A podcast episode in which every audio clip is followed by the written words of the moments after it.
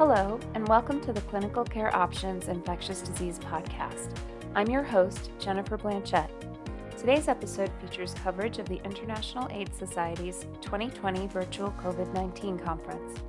During this podcast, Dr. Renslow Sherer from Chicago, Illinois, will discuss important new data presented at the virtual COVID 19 conference, including studies evaluating characteristics and predictors of COVID 19 mortality, as well as several studies investigating different treatment strategies for COVID 19.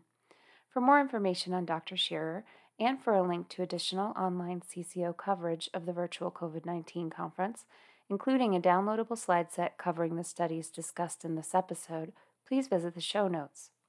Now, let's get started and hear what Dr. Sherer has to say about these new data. Uh, thanks, Jennifer. Uh, one of the great advantages of these virtual sessions, and I'm indebted to Jennifer and CCO for this opportunity to talk to you all, is that we don't have to use masks, but I hope all of you are being safe in your work and taking these simple steps, wearing a mask, washing your hands all the time as much as you can, and keeping safe distances. And and uh, as we go through, I, I, love the question that says, in a typical week. I don't think we've had a typical week uh, since the holidays in 2019. Um, so today, I'm really uh, happy to talk to you all about COVID in Spain and the predictors of mortality, and then several aspects of COVID in the United States and globally in terms of the predictors of clinical outcomes, uh, a comparison to a natural cohort, the effect of co-administration of hydroxychloroquine, the effect of race and ethnicity on the remdesivir outcomes in the severe trial, and then a very interesting study from Iran looking at sofosbuvir and daclatasvir. So let's get underway. I'm also impressed. This is the first time I've ever started one of the CCO webcasts and had a question actually waiting for me uh, before we get underway. So that's a first. I look forward to the question and answer period. So this was a study from Berenguer looking at um, the first 100 patients hospitalized all across Spain, a total N of 4,000, with um, a focus on the mortality in those patients. And so this was a group where 61% were male. The average age was 70, which is very important. Now, one of the challenges that we face with all the COVID studies is looking at slightly different cohorts and seeing different mortality and outcomes associated with them. So it's very important to know the baseline. And this is an older age population where the median age was 70. 93% were white and they were mostly Spanish. Uh, and you can see that most of the positive samples came from the nasopharynx. These are the comorbidities and uh, that were associated with these individuals. You can see that a quarter had three or more and half had either one or two.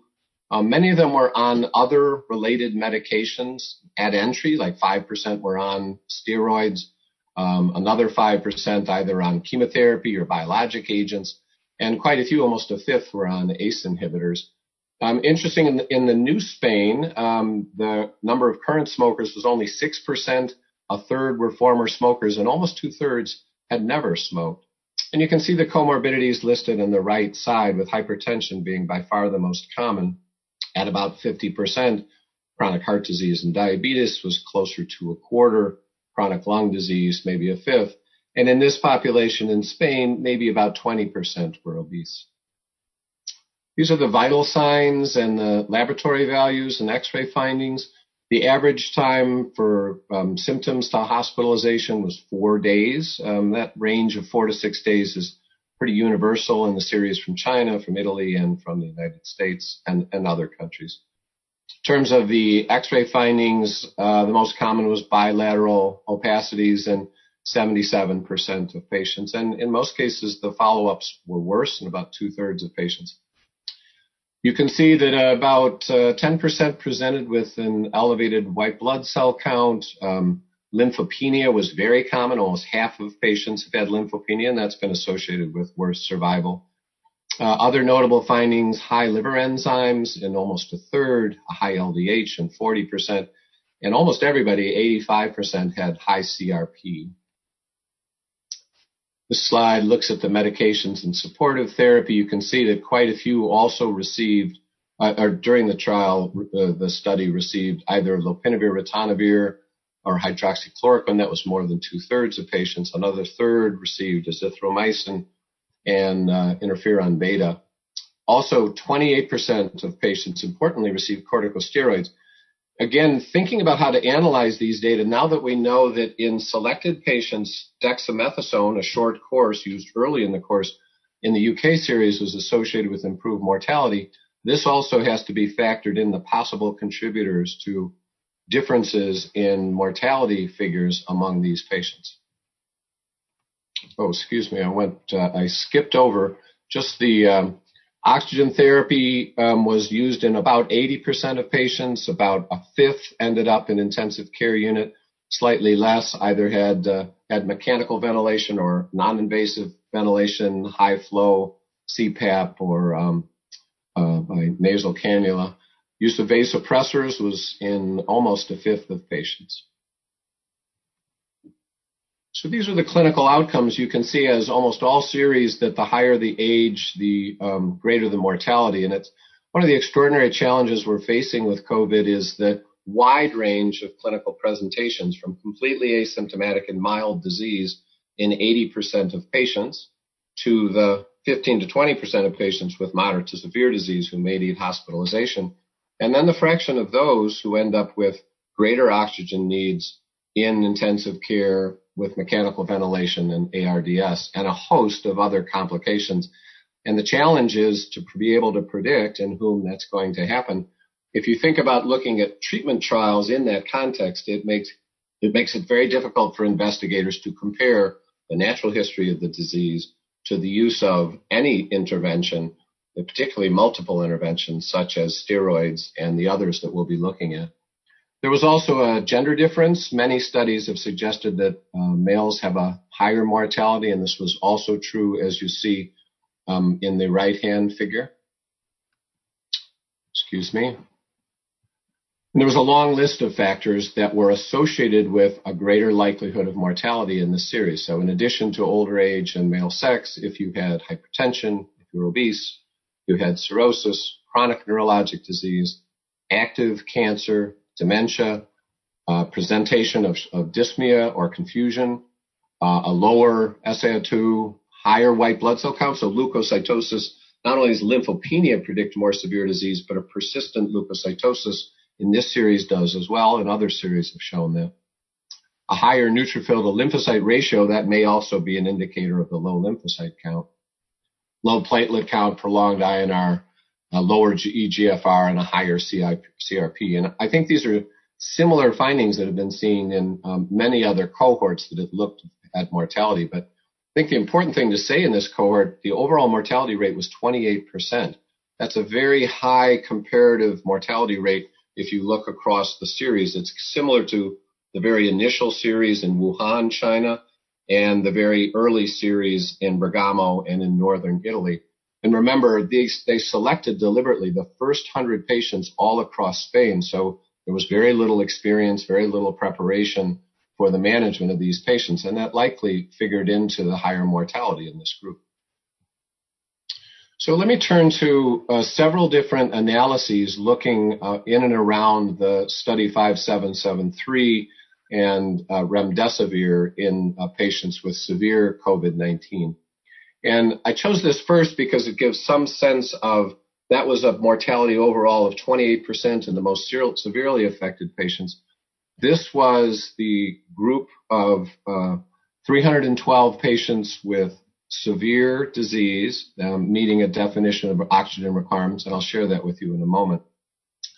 Um, compared to a separate cohort retrospectively selected, matched as well as possible in the t- same time period as the remdesivir, looking at both recovery and mortality. And we're going to be looking at those endpoints all the way through. And there were a variety of statistical analyses that were done to try to make sense out of these data, um, because of course it's not a prospective, randomized, and blinded uh, clinical trial. And I think really what you can see is in the middle figure and the figure on the right, the primary endpoint of recovery at day 14 or mortality at day 14. there was a twofold greater likelihood of recovery at day 14 in those who received remdesivir. That was three quarters of patients compared to 59% in the standard of care.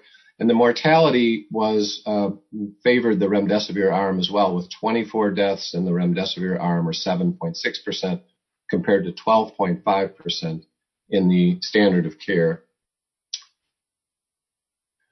When they looked at the um, odds of recovery and death and the factors that contributed to that, as I mentioned, remdesivir uh, was a strong predictor. It was effective, actually. It made a difference in both those who were younger and older, those who were under age 40 and those older.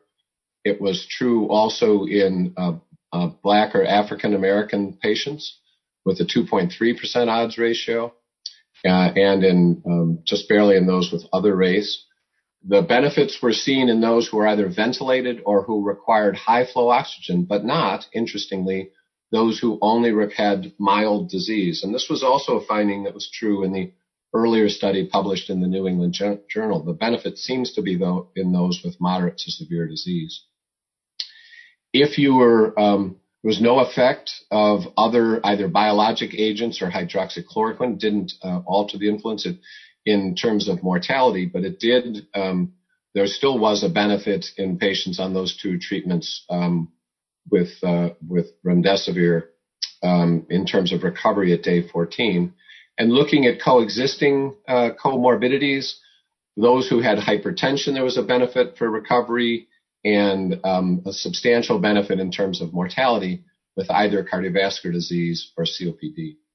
So there's a sense of uh, the improvement in mortality. You saw again that the difference in these two cohorts was 7.6% compared to 12.5%. And when you think back to the Spanish cohort, that mortality rate was 28%. Well, let's keep looking and look more deeply at the remdesivir study, the 5773. It was structured as a head-to-head comparison of five days versus 10 days of drug. Drug was dosed in each case with 200 milligrams IV of a loading dose, and then 100 milligrams daily IV for the remaining five or 10 days. The criteria for entry was you had to receive drug within four days of the, of the COVID positive test. You had to have some oxygen uh, desaturation less than or equal to 94%, and you had to have an abnormal X-ray uh, with bilateral infiltrates. And there were these, again, two different types of um, endpoints. One was the primary endpoint was time to clinical improvement um, with either a two-point improvement on this ordinal scale that I'll show you in a minute, or time to all-cause mortality. So again, improvement or mortality. And just the punchline on the original point of the study is there a difference with five or 10 days? There was not. And so the standard of care currently is only to use five days of remdesivir at the earliest time point possible. This is the ordinal scale, and so you see that anyone who was discharged was considered to be clinically improved. Anyone who had mortality to be in the severe disease and a poor outcome. And then between those was um, all the way from room air, not requiring much medical attention, room air, but requiring some intervention, low flow oxygen, non-invasive ventilation, and then finally mechanical ventilation.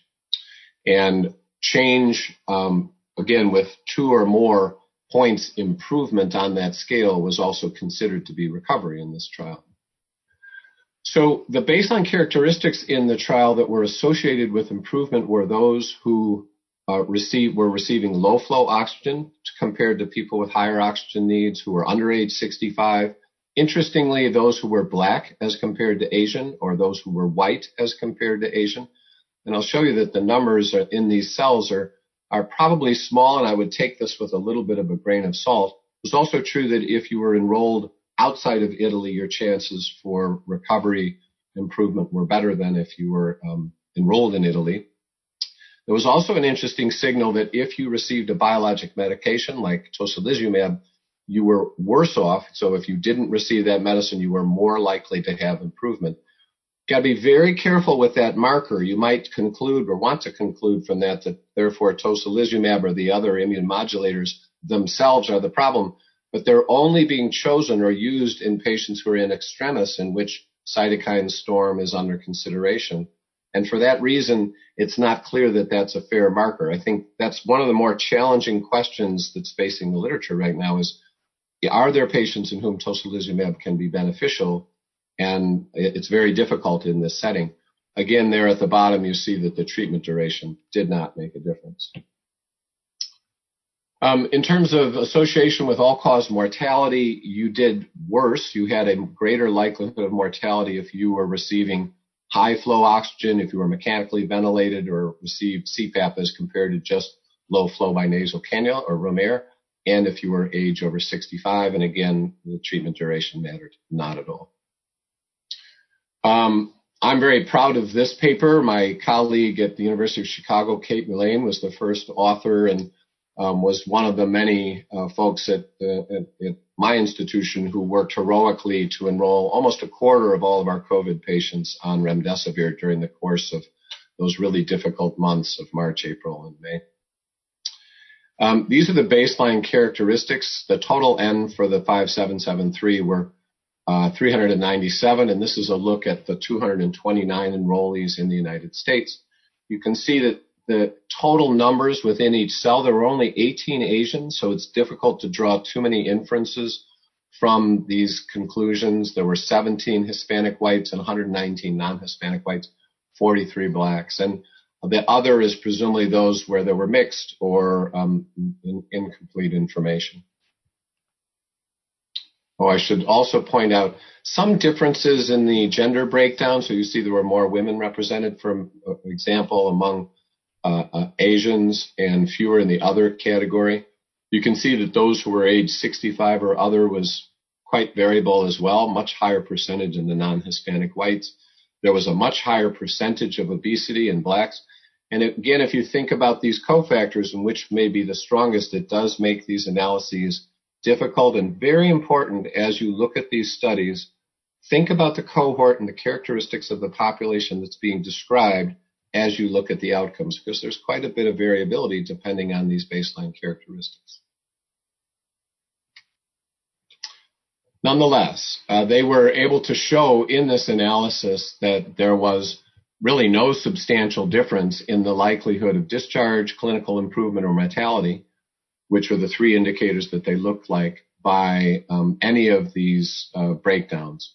And in fact, in the the greater than two point clinical improvement, there was greater likelihood of improvement among African Americans than there was among uh, non-Hispanic whites. And we don't see that too often in clinical trials. It'll be very interesting to look further at whether what, what determinants were associated with that in a larger cohort. I think the most important thing is no difference in mortality across each of those um, groups. And I, it's, it's a tremendously encouraging signal that in this setting where we've seen, for example, in my city, two to threefold greater likelihood of severe disease or mortality among people of com- color compared to whites when it comes to response to remdesivir and the likelihood of benefit and a reduction in mortality, there was no difference seen um, in this fabulous trial uh, authored by Kate Mullane. There were also um, Im- important outcomes in terms of safety. Uh, safety profiles were overall comparable between blacks, Hispanic whites, and non-Hispanic whites. There was a signal that there was somewhat higher rates of serious adverse effects in grade three or four in Asians.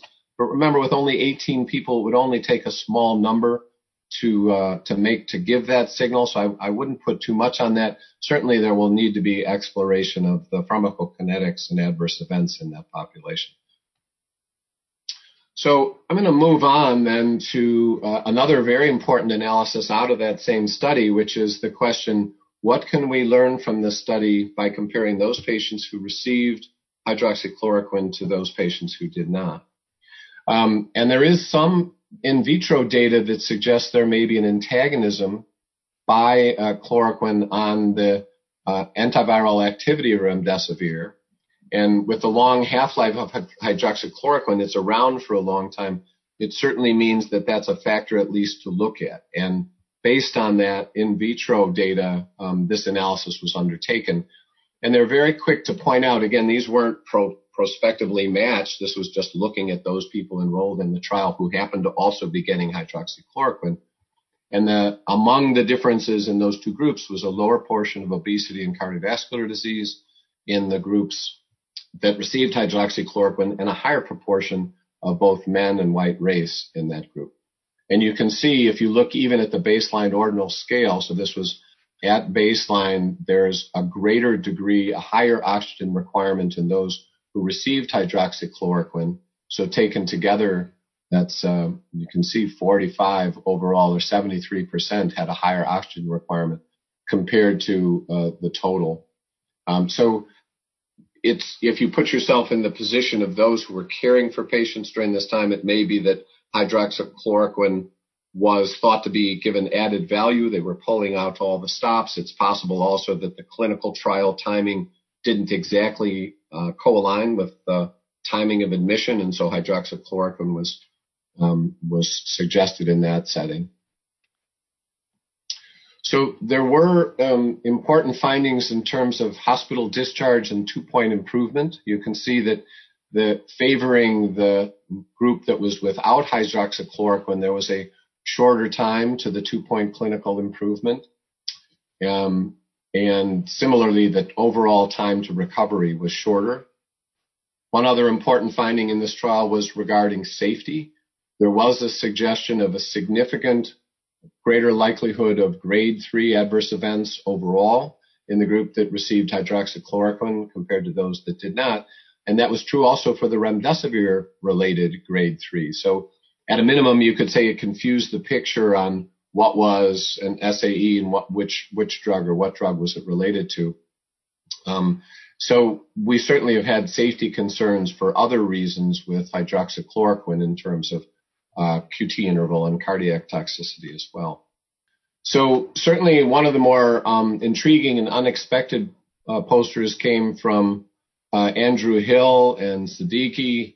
Uh, this was the DDRI study from Iran looking at sofosbuvir and daclatasvir, which is the directly acting hepatitis C drug combination, um, in combination with lopinavir ritonavir compared to lopinavir ritonavir alone for severe COVID-19. Um, I think all of you are familiar with sofosbuvir daclatasvir as uh, HCV medication, and I'll show you some of the in vitro data that shows that it has SARS-CoV-2 activity within the PK exposures at uh, standard dosing levels. Um, I'll also show you that the reason that it's available is that it's um, listed as both available, known to have activity, and readily readily available and inexpensive in Iran. Um, that's certainly in contrast to other centers in the West, including the United States. So they took four hospitals in Iran and they did a prospective randomized trial matching those two different treatment regimens, either lopinavir alone or lopinavir plus sofosbuvir daclatasvir. Their enrollment criteria were quite similar to what we've talked about. So hospitalized, they required a fever and you had to have either respiratory rate over 24, O2 saturation less than 94%, or a PaO2 FiO2 ratio less than 300, had to have known confirmation SARS-CoV-2 and an abnormal chest x-ray. And the primary endpoint in this case, again, um, as in a similar vein, is this composite clinical recovery within 14 days from study treatment and until things that led to um, improvement were fever normalization, respiratory rate rest less than 24, O2 saturation greater than 94%. So here's some of the preclinical activity looking at sofosbuvir and daclatasvir against SARS-CoV-2 in vitro data, and you can see evidence that both the, it's active in and of itself and then active in uh, in comparison to lopinavir and ritonavir.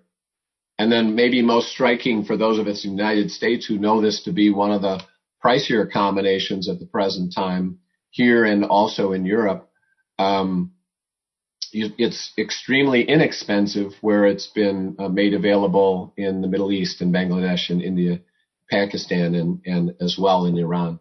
And so it led to um, what I think is a very smart design of looking at whether or not it have an impact.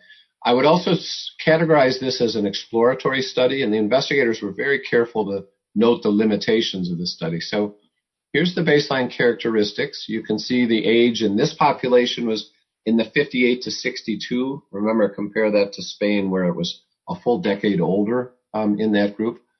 Um, right away, you can see many more men, 61% compared to the control population of 42%. That's a difference, and there are statistical ways in which that would be taken care of.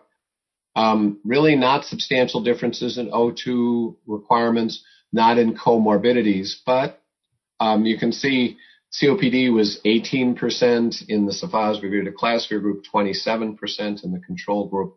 Otherwise, pretty well matched. A little more diabetes in the sofosbuvir daclatasvir group. So there was a, a, signal of a benefit of time to recovery in this um, in this small trial. Remember, only 33 people in both arms. Um, so it did not make clinical significance for clinical recovery in less than 14 days, but it did show shorter time to recovery, six days versus 11 days. And that's what we're looking at in that graphic. No difference in the number, um, a significant difference in the invasive mechanical ventilation, but it was three compared to seven. And you can see also that if um, you, there was a difference in the um, folks who got uh, lopinavir, ritonavir. Note also that a number of patients also got corticosteroids, which may complicate the interpretation of these data. So upon seeing that, they decided to um, look and include patients who were enrolled in two other studies elsewhere in Iran. And um, these studies had varying levels of control. Frankly, one was not controlled um, at all, and that makes that makes this um, a very questionable data set to interpret because they've taken patients from two other trials that were structured in the same way, but without the same careful randomization and so you don't know now if we're mixing apples and oranges and looking at this. Nonetheless, that's what they did, and they um, came up with the overall mortality that favored the group that was um, treated with sofosbuvir and daclatasvir. So in that pooled analysis, just to give you the flavor, now you're up to 92 compared to 84 patients. The ages are fairly comparable. There's still a gender difference uh, with more males in the sofosbuvir daclatasvir there's otherwise um, reasonable mm, representation in both groups. But this is just what they're showing us. It's hard to know all the other variables about these patients that might have played a role. We remember that steroids were used. We're not hearing anything about steroids here, for example, and that can affect outcomes and mortality, as we've seen from the UK study. So those are the numbers overall for survival when you look at the 5 out of 92 in the sofosbuvir daclatasvir group compared to 17 out of 84. And um, I want to I, I, applaud the investigators because the first thing they said was this has led to a large randomized bilateral um, you know uh, trial called Discovery Discover in which they will head to head compare these two regimens in 600 people and prospectively enroll them. And they're anticipating results as early as September 2020. Um, so you can see Iran has a has a large burden of infection. They were very careful to say in their description at the conclusion, this is a flawed analysis. There was not good randomization in one of those three trials. So patients might have been cherry picked, the healthier ones to receive uh, one drug versus the other. What they this was a signal that there there's a potential reason to do a prospective clinical trial, and I think that was exactly the right decision. So that leads us to the question and answer, and I'll take a few. And um, I saw the one that was waiting for me. It's just been sitting there. Can you predict infectivity by a cutoff of of CT value over 30? Is this a valid method? You know, I haven't really talked about that, and it's not in my area of expertise. So I'm sorry, I'm I'm not able to answer that question. There's a question on an update about antibody testing and how to interpret results. I know this is on people's minds, and I'm, I'm happy to address this. I don't think you can use antibody tests reliably for very much for several reasons. First of all, since it's been described as the Wild West out there with wide range of commercial laboratories being allowed to make these tests, and I, first of all, you don't know any kind of scientific credibility and reliability. So the first thing is if you're going to do this, then use what is a credible one of the few um, credible, reliable labs that um, performs the test. So do some homework around the test. Secondly, I'm not using them at all clinically because a substantial portion of people with mild to moderate disease have very low titers, even negligible titers, and yet we, in the presence of an established infection. And it seems as though there's some early evidence that the overall period of time may wane as quickly as within two to three months. There's also quite a bit of cross reactivity with these antibodies and the antibodies from simple upper respiratory infections caused by other coronaviruses. It is not clear at all that when you're looking at a rising titer, you can say this is due to uh, SARS-CoV-2, to the specific virus that causes COVID-19, and not one of these other respiratory viruses. So we're in a real dilemma with how to use this. No one that I know has recommended using it for any workplace placement for health workers, for people to feel confident that they can now go out and not have to use these masks and wash your hands and safe distance. So I, I don't see a role for them clinically. I would discourage you from using them. Uh, two of those questions are about this. As cases continue to increase and pharmacologic studies are for moderate severe inpatients, what are the clinical pearls for positive patients that show some symptoms of respiratory discomfort but are sent home? You know, I, I have a lot of experience with this because I worked with a group of medical students who did home calls, follow-up calls for people who were tested positive, who didn't meet criteria for hospitalization and were sent home.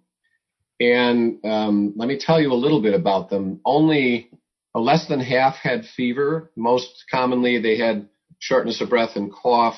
But the next most common symptoms were GI symptoms and anosmia. So a slightly different population tended to be younger, a younger age group, which is of course a good thing. Um, and then 10% over time require, had recurring or more severe symptoms and had to come back and be hospitalized. So one in 10. So even when we're sending people home, it's very important to review red flag symptoms that should bring them back to the ER. And during the height of the epidemic, it was it was very important to let people know emergency rooms are safe.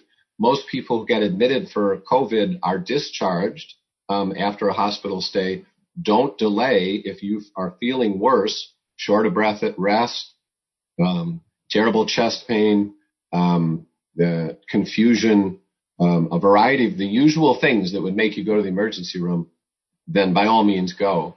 In addition to that, another full third of patients needed work, help with work notes, with childcare, unstable housing, primary care physicians, and these, this team of medical students, I can't say enough about what they did. They had been yanked off of the medical wards. They were third years who were eager to have some clinical experience. And within two weeks, they formed this callback service and served uh, some 400 uh, patients in their homes there, there's a, there's a real important set of questions in there. They also dealt with mental health problems, anxiety, isolation.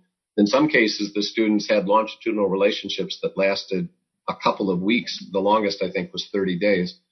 And you know, as we're doing more virtual work, uh, which I have mixed feelings about, but clearly is convenient and helpful for patients, or or even just the use of the simple telephone, um, that's the most important thing: is to help those patients not be terrified and isolated, just making telephone contacts or e-visits or some support mechanism for folks who are in their homes, I think is really valuable and rewarding. So despite the data, would you use a longer duration in immunocompromised patients admitted with severe disease? Would you also use it beyond the four day window from PCR positivity? These are really tough clinical questions. I think um, most people now believe the answer to the first question is no, that we're just not seeing a benefit of an additional period of time on remdesivir. I'm uh, first, I think, would go with compassionate use, and certainly in the compassionate use, a lot of patients have been treated after that first four day window. I think that's reasonable. In my own experience, we've seen a lot less benefit when drug is started later. So I would say part of your system, health system mechanism of responding to COVID should include rapid assessment and early ability to treat people early if they need it. And remember, remember remdesivir really did its job in patients with moderate to severe disease who had some oxygen requirement who met those criteria. So um, I think that's it's a reasonable way to be selective with their use. I would never deny it from somebody else.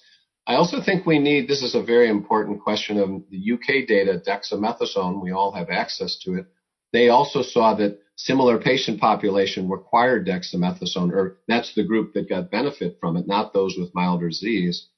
And so we need to answer the question, are they both good, remdesivir and dexamethasone? Should they be used together? Is one better sooner? We've, um, I think that's a very important ongoing question. Another question from David Butler. So thanks for this. Was there a subgroup analysis in the remdesivir studies that asked the question that I just answered? So um, not that I've seen. I believe they have that data, and I wouldn't be surprised if they were looking at it. Um, so I'm sorry not to be able to answer that question. Your thoughts on HIV antivirals and PrEP as providing some immunity to COVID? Hmm.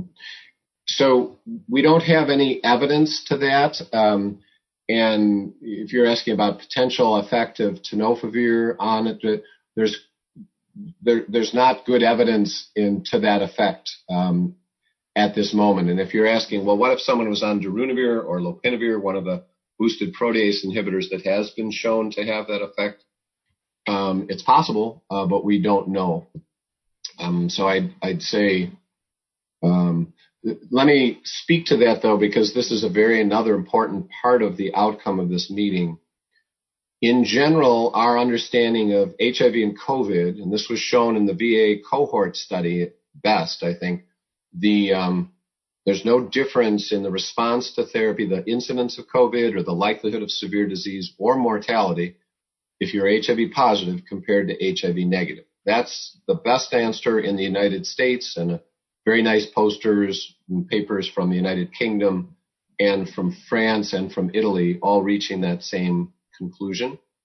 Um, and the VA cohort is important because it's like 30,000 people with HIV, and they had several hundred HIV positive patients who became COVID positive. And they matched them to um, age matched veterans who were HIV negative who got HIV. There was no difference in mortality, hospitalization, severity of illness.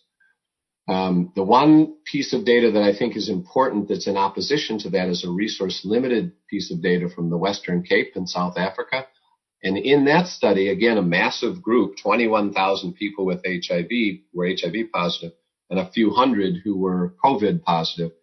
In that group, having HIV had a twofold increased risk of mortality compared to being HIV negative. It was also true if you either had tuberculosis or past tuberculosis, there was about a twofold increased risk of mortality. And yet that was much less of a, had less of an impact than older age, than uh, other comorbidities like diabetes or COPD. So, but that's sort of the range of where we think it now. And in each of those different studies, in the African study, in the VA cohort study, 80 plus percent of people were on therapy and controlled. There's been a couple of small signals that you might have a tougher course if you're uncontrolled, if you have high virus load and low CD4 cell count. We've certainly seen that with almost every other comorbidity, uh, co-infection. So I would be wary if I, if there's an effect in HIV, I would imagine it would be in people who with most severely advanced disease, not on therapy and not virologically suppressed. And the second part of that question was, is there any evidence that asymptomatic exposure and transmission um, yeah, we do believe that asymptomatic transmission occurs. One of the really burning questions is we know that asymptomatic people, uh, up to 50% of people with who you know are known to be COVID positive can have few or no symptoms. They're either going to stay that way or in that they're in that four to five day window of being preclinical and they will soon develop symptoms. But of course, 80% will just be mild to moderate. Clearly, there is transmission happening from those folks. It seems like it's more likely to be occurring from adults and young adults, but not from um, elementary school age kids and very very young kids.